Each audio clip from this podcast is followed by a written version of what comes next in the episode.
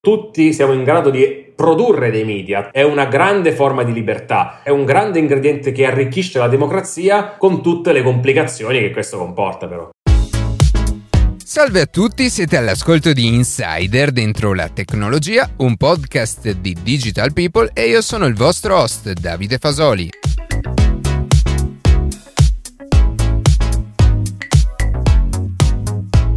Oggi parleremo del ruolo che ricoprono i media e i social network nella società americana e cercheremo di capire cosa c'entrano le fotocamere dei nostri smartphone con tutto questo. Prima di passare alle notizie che più ci hanno colpito questa settimana, vi ricordo che potete seguirci su Instagram a chiocciola dentro la tecnologia, iscrivervi alla newsletter e ascoltare un nuovo episodio ogni sabato mattina su Spotify, Apple Podcast, Google Podcast oppure direttamente sul nostro sito.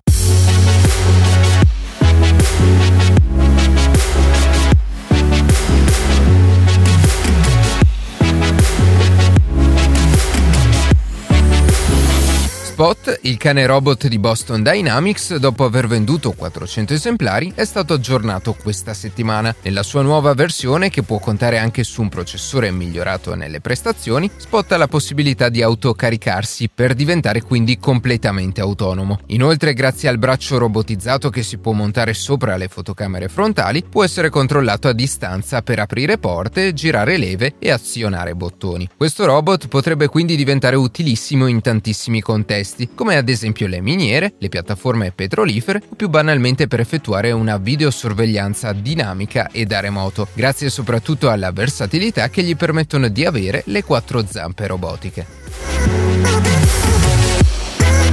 Open Fiber, con cui avevamo parlato nell'intervista Open Fiber verso un paese più connesso, ha stipulato un accordo con Telespazio per portare internet veloce in quelle aree isolate non coperte né da rete cablata né da quella mobile. In particolare, Open Fiber acquisterà da Telespazio il servizio STTH, Satellite to the Home, installando quindi sulle case dei cittadini un'antenna che si occuperà di comunicare con satelliti di ultima generazione in grado di garantire prestazioni paragonabili alla fibra ottica. Nell'ultimo anno abbiamo capito quanto sia fondamentale disporre di un'ottima connessione a internet e quello di Open Fiber dunque è un altro passo verso la realizzazione di un paese totalmente connesso e digitalizzato.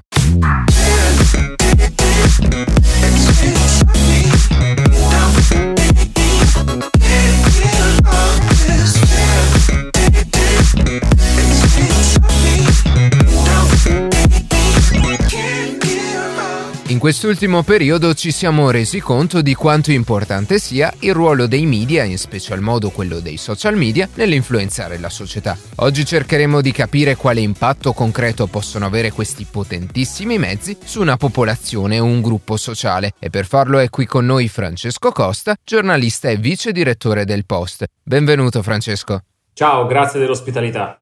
Da diversi anni ti occupi di politica e attualità statunitense, viaggi spesso negli Stati Uniti e hai avuto occasione di, di, seguire molto da vicino e interamente la campagna elettorale presidenziale del 2016 e questo di fatto ti ha dato la possibilità di interfacciarti con, con tantissime persone e analizzarne diversi punti di vista. Quindi a tuo avviso che impatto hanno avuto i media tradizionali, penso ad esempio alla televisione, sulla società americana e poi magari più nello specifico, visto che, che è un argomento che, che conosci molto bene, sul, sul ruolo della politica? Dunque, i, i, media hanno un grandissimo potere eh, che è dato dal fatto che permettono di unire tantissime persone, no? eh, io parlo attraverso la televisione, vuol dire che la mia voce raggiunge nello stesso istante milioni di persone diverse. Ma se io invece produco una serie tv, un documentario, un film, eh, propongo quel prodotto lì a tantissime persone tutte insieme. Questo ha un grande eh, ruolo nel creare una cultura comune a persone molto diverse. Pensiamo al caso degli Stati Uniti perché è un caso proprio particolare e interessante.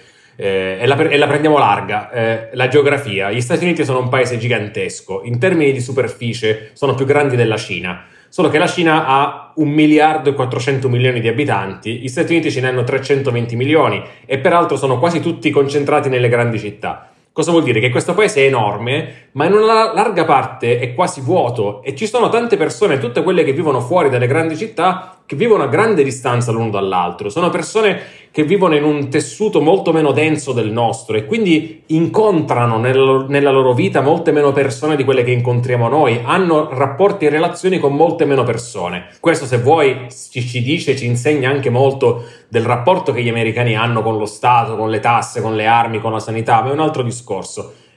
Che ruolo hanno i media? Hanno un ruolo potentissimo perché in un paese così grande, così poco denso, permettono di creare una cultura comune, permettono di creare dei, dei, riferimenti comuni, al di là del fatto del semplicemente informarsi, che naturalmente è cruciale, ma media è una, eh, una scatola dentro la quale finiscono un sacco di cose diverse, compresi i social media, ehm, gli, lo stesso libro è un mezzo di comunicazione, le riviste, i giornali, ecco, creano uno, una cultura nazionale, uno spirito nazionale eh, che non è mai monocorde, diciamo, non è, non, è, non è, monodimensionale, ha tante facce diverse, tante sfaccettature diverse, però ecco, il ruolo principale secondo me dei media nella nostra cultura è creare, mettere insieme persone, creare tante grandi cult- sottoculture, eh, è una grande cultura nazionale. Se ci concentriamo più sulla televisione, e tu hai iniziato la tua, la tua domanda parlando della, eh, della politica e della campagna elettorale del 2016, per esempio, ma anche questa, eh, i media hanno avuto un ruolo centralissimo. Nel caso del 2016 c'era un candidato come non se n'erano mai visti prima,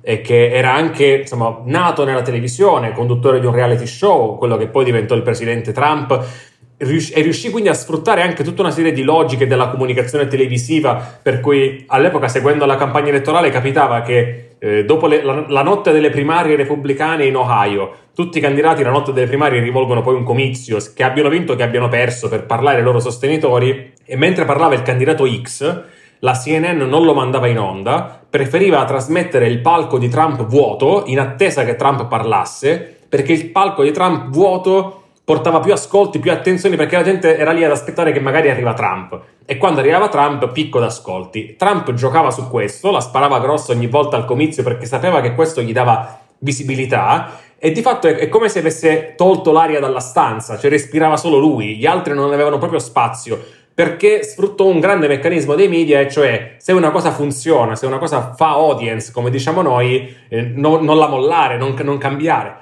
in questa campagna elettorale, ma in poi in questa vita de- del nostro 2020, quasi tutto si è svolto attraverso gli schermi, come sappiamo, e quindi una volta di più il ruolo dei media è stato centrale. Tutte delle cose che prima in campagna elettorale avvenivano, eh, le, le, attività porta a porta dei volontari, mm, i comizi, eh, le iniziative, le assemblee, eccetera, è stato quasi tutto dirottato online, quindi quasi tutto dirottato attraverso gli schermi. Di nuovo, una volta di più abbiamo visto come e con quale potenza poi i media formano le opinioni delle persone, formano le culture delle persone, possono, non sempre lo fanno, ma possono anche indirizzare le loro scelte.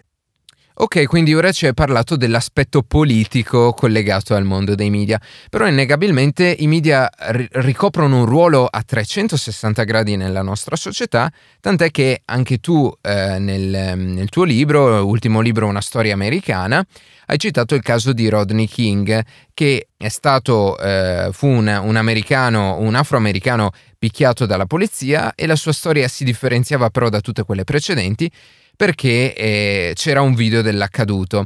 E un po' questo ci fa anche tornare in mente qualcosa di molto più vicino a noi, come il caso di George Floyd, eh, anche se questo forse è un fenomeno più legato al mondo dei social media. In qualsiasi caso, questi due avvenimenti portarono a dei, eh, dei grandi fermenti poi all'interno della, della, società americana e poi anche a livello mondiale. È vero, eh, quello è un caso molto importante nella storia americana. Eh, io lo racconto nel mio libro che si intitola Una storia americana. Eh, io, io, cerco di raccontare alcuni episodi, alcune scene fondamentali delle vite di Joe Biden e Kamala Harris nel tentativo di capire un po' chi sono queste persone che adesso sono presidente e vicepresidente degli Stati Uniti e conoscerli meglio. E raccontando una serie di eh, decisioni prese sulla lotta alla criminalità eh, negli anni 90, eh, soprattutto da Joe Biden, ma anche da Kamala Harris che stava muovendo i suoi primi passi dopo, dopo la laurea, Racconto questa storia. Rodney King era un tassista che fu pestato dalla polizia di Los Angeles senza un valido motivo, cioè lui guidava, superò i limiti di velocità, però insomma niente che giustifichi un pestaggio eh, selvaggio a cui fu sottoposto.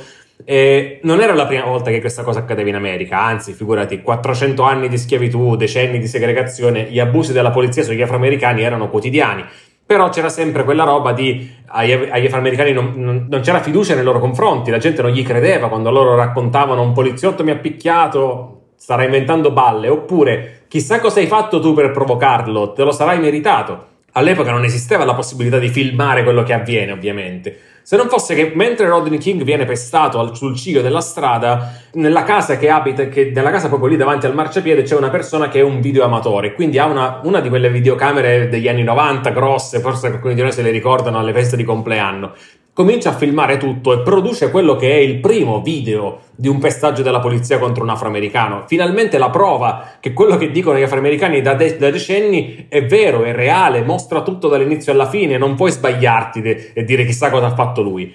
Questo si ritrova alla fine di questo pestaggio con questa cassetta che però non è che può metterla su YouTube, ovviamente, la propone alle tv locali, anzi la, la, propone prima al Dipartimento della Polizia di Los Angeles, gli dice guardate che è una cassetta che mostra che i vostri agenti hanno insomma, fatto qualcosa che forse vi interessa guardare per prendere dei provvedimenti. E questi manco lo vogliono vedere. Il Dipartimento di Polizia di Los Angeles aveva la reputazione di essere tra l'altro uno dei più razzisti d'America lui alla fine la porta a una TV locale, ovviamente questi appena la guardano capiscono subito il valore di quel documento, lo trasmettono e da lì arriva in tutte le TV d'America a tutte le ore, diventa il primo vero video virale del pestaggio di un afroamericano da parte della polizia della storia degli Stati Uniti, generando poi tutta una serie di altre cose che racconto nel libro, tra proteste, ma anche proteste molto, molto violente, rivolte, le famose rivolte di Los Angeles con quasi 80 morti, fu una, una storia enorme su cui sono stati scritti libri, documentari facciamo fast forward, come si dice, e andiamo avanti veloce fino al 2020. E, e, capiamo quindi anche perché quando un poliziotto uccide a Minneapolis un uomo afroamericano, di nuovo in modo del tutto indiscriminato, senza, senza una giustificazione, lo abbiamo visto in quel video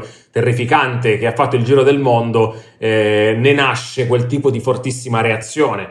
Perché? Per due motivi. Il primo è che non era George Floyd, George Floyd era l'ennesimo caso, ce ne sono stati tantissimi negli ultimi anni, peraltro negli ultimi anni sempre più invece filmati dagli smartphone. Gli afroamericani quando vengono fermati dalla polizia a un posto di blocco tirano fuori lo smartphone e cominciano a registrare sempre, perché sanno che quello può fare la differenza. Sì, è, un, è una forma di tutela, diciamo così. Di autodifesa, assolutamente. Eh, in un processo successivo può fare la differenza tra essere condannati o no, per esempio, dal dimostrare che hai fatto le cose per bene o no. Una delle misure che sono state adottate in alcune città per contenere queste violenze è stata messa una videocamera addosso a ogni agente di polizia, no? Di nuovo il valore delle immagini e dei media. Ma il secondo motivo per cui nascono le proteste di quest'estate dopo la morte di George Floyd è proprio il video. Cioè, una cosa è leggere che un uomo afroamericano è stato ucciso dalla polizia con, una, con un ginocchio sul collo, no? È un'immagine molto brutta, lo leggi e dici, oh mio Dio, ma se vedi quei nove minuti strazianti in cui lui eh, chiede di, eh,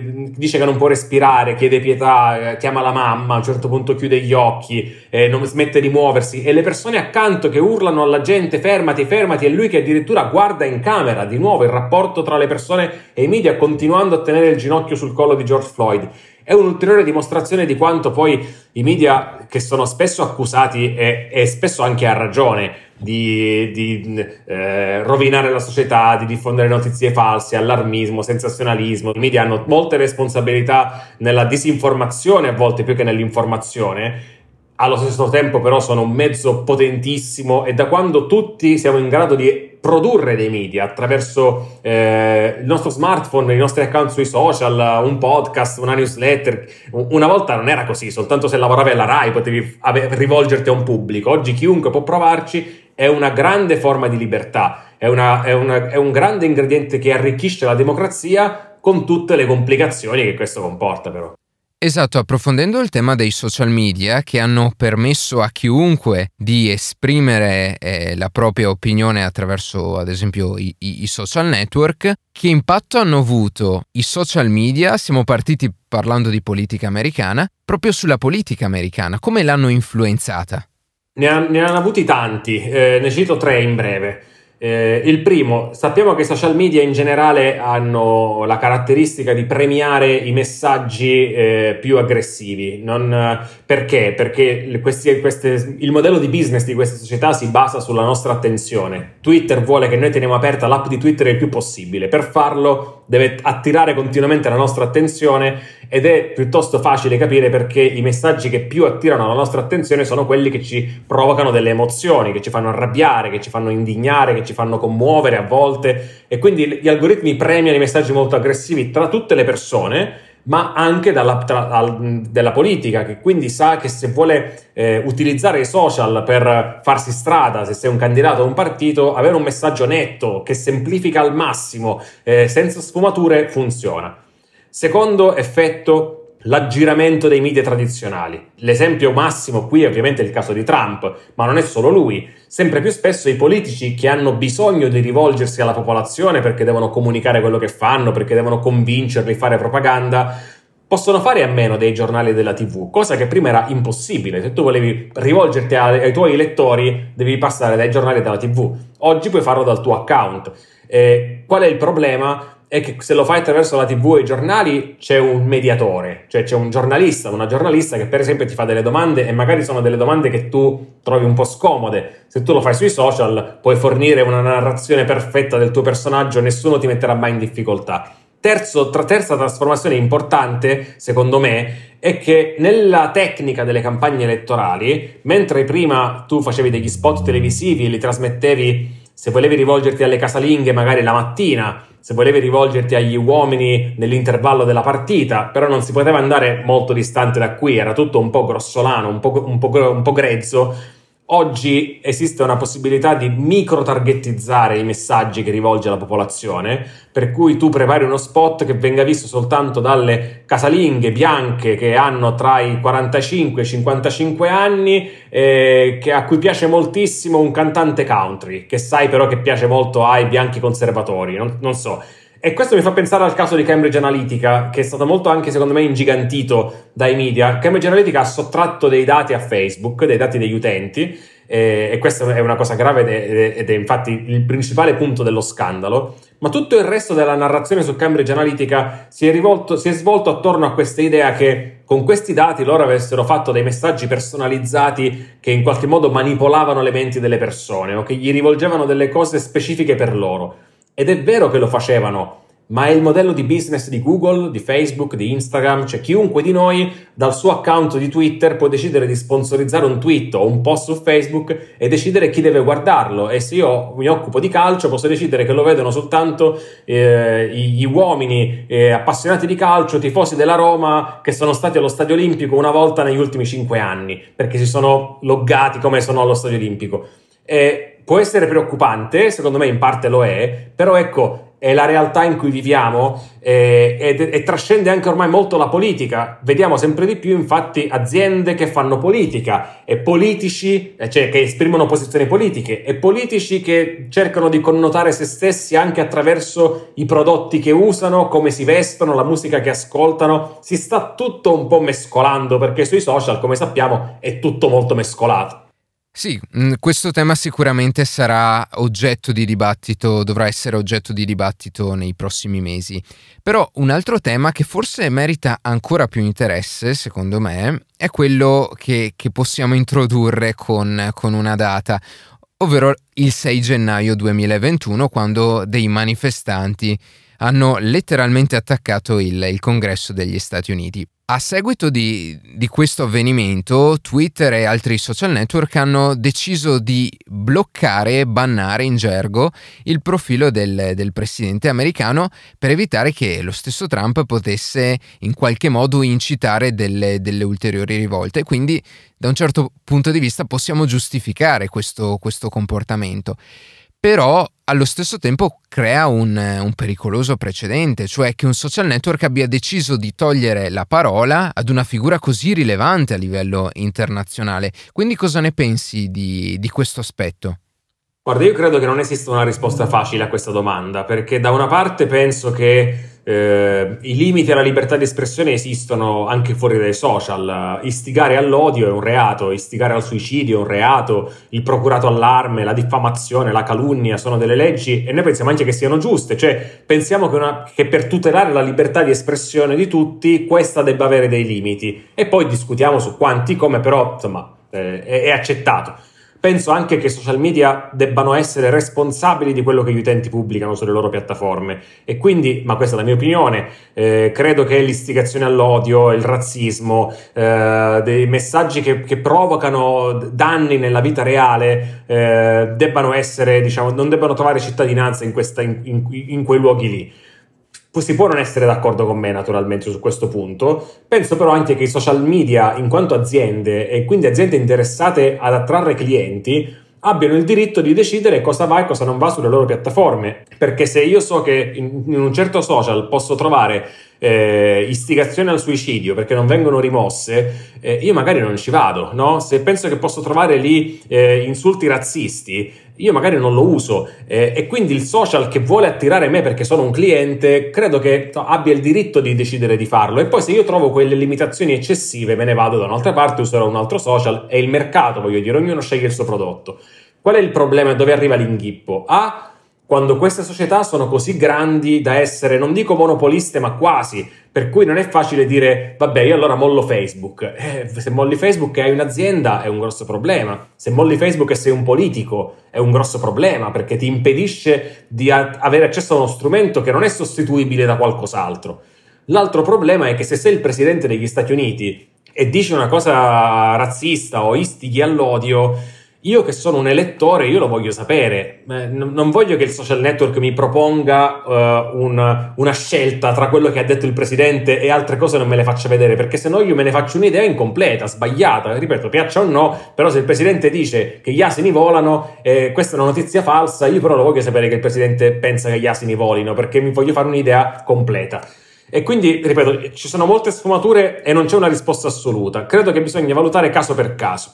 In questo caso Twitter per quattro anni ha lasciato che Trump scrivesse molte cose che violavano le condizioni di servizio, eh, notizie false, accuse di tipo razzista, eh, insulti a un sacco di persone, qualcuno li ha, li ha raccolti, gli insulti di Trump sono una lista infinita e l'hanno lasciato lì in quanto presidente e quindi diritto di cronaca diciamo, è giusto che, che le persone sappiano cosa il presidente dice. In quel momento specifico c'era un presidente che eh, apertamente non accettava di aver perso le elezioni, eh, che stava cercando in ogni modo di restare al potere pur avendo perso, che è una cosa diciamo abbastanza grave. Qui non è una questione di essere di destra o di sinistra, è una roba che va oltre, oltre questo, si parla proprio della democrazia. E che aveva istigato, almeno in parte, una rivolta armata al congresso che aveva provocato cinque morti. C'era il rischio che questa cosa potesse capitare di nuovo il giorno dopo, all'insediamento, cioè n- non era detto che finisse lì, è finita lì perché al congresso hanno detto a Trump ti mettiamo sotto impeachment, i suoi collaboratori gli hanno detto, non, cioè, lo hanno governato in qualche modo e tra le altre cose Twitter gli ha tolto l'account su, uh, che lui ha sempre usato per comunicare. Ora, io non dico quindi che hanno fatto bene, però dico che, in, che, la decisione va valutata in questo contesto specifico del momento in cui è stata presa e secondo me è una decisione in questo contesto legittima. Eh, credo anche che sia opportuno ridare l'account Twitter a Trump ora che non è più presidente e trattarlo come un utente normale. Cioè, se poi dovesse violare di nuovo le regole, lo, glielo si toglierà ancora. Ma oggi che non mi sembra più nelle condizioni di, di, di visibilità, di potere tale da eh, innescare una rivolta armata, almeno speriamo, eh, magari non sarà adesso, sarà tra qualche mese, ma secondo me insomma, Trump ha, ha, ha, diritto a riprovare a ottenere un account Twitter e a usarlo secondo le, quello che prevedono le regole a cui tutti dobbiamo sottostare come normali cittadini. Quindi pensi che sia stato un provvedimento nato dall'estrema gravità che, che rappresentava quel momento? O pensi che eh, questo atteggiamento da parte dei social network, che si, di fatto si sono mobilitati tutti insieme, possa costituire di per sé un, un pericoloso precedente per, eh, per il futuro? Allora, sappiamo in realtà entrambe le cose, nel senso sicuramente è un caso isolato perché sappiamo che fin qui un atto così drastico è stato preso nei confronti di un capo di Stato, credo mai, singoli utenti sì, ma una persona del, dell'importanza dell'incarico che rivestiva Trump mai. Allo stesso tempo è un precedente, cioè eh, la, la, prossima volta che dovesse capitare una cosa del genere sarà una scelta più facile da prendere. Purtroppo questo è il peso che hanno i precedenti. Se devi fare una cosa per primo è sempre più difficile che farlo per secondo. E credo che i social media dovrebbero stare molto attenti a utilizzare questo potere con grande senso di responsabilità, perché dovesse succedere che a un certo punto diventa facile bloccare l'account di un primo ministro, di un presidente, credo che insomma, questo andrebbe a detrimento di, tu- di tutti. Eh, credo che si debba sempre valutare caso per caso e farlo davvero in casi estremi quando si parla d- proprio di violenza fisica, di, di rischio di- che le persone muoiano. Ecco, n- non se uno dice una cosa che non è vera, non se uno dice una cosa offensiva, se si parla di un capo di governo, un capo di Stato. Sì, perché appunto come, come, dicevi, alla fine fa sempre parte del, del diritto di cronaca. Va bene Francesco, grazie per questo tuo intervento. Come abbiamo detto è uscito il 19 gennaio il tuo ultimo libro, Una storia americana e eh, se voleste ulteriormente approfondire tanti temi anche legati al mondo dei media, c'è eh, il tuo libro precedente, Questa è l'America, in cui parli anche nello specifico del ruolo che hanno giocato canali eh, come Fox News sul influenzare in questo caso lo stesso presidente. Grazie ancora, a presto. Grazie a te Davide, grazie a tutti, a presto.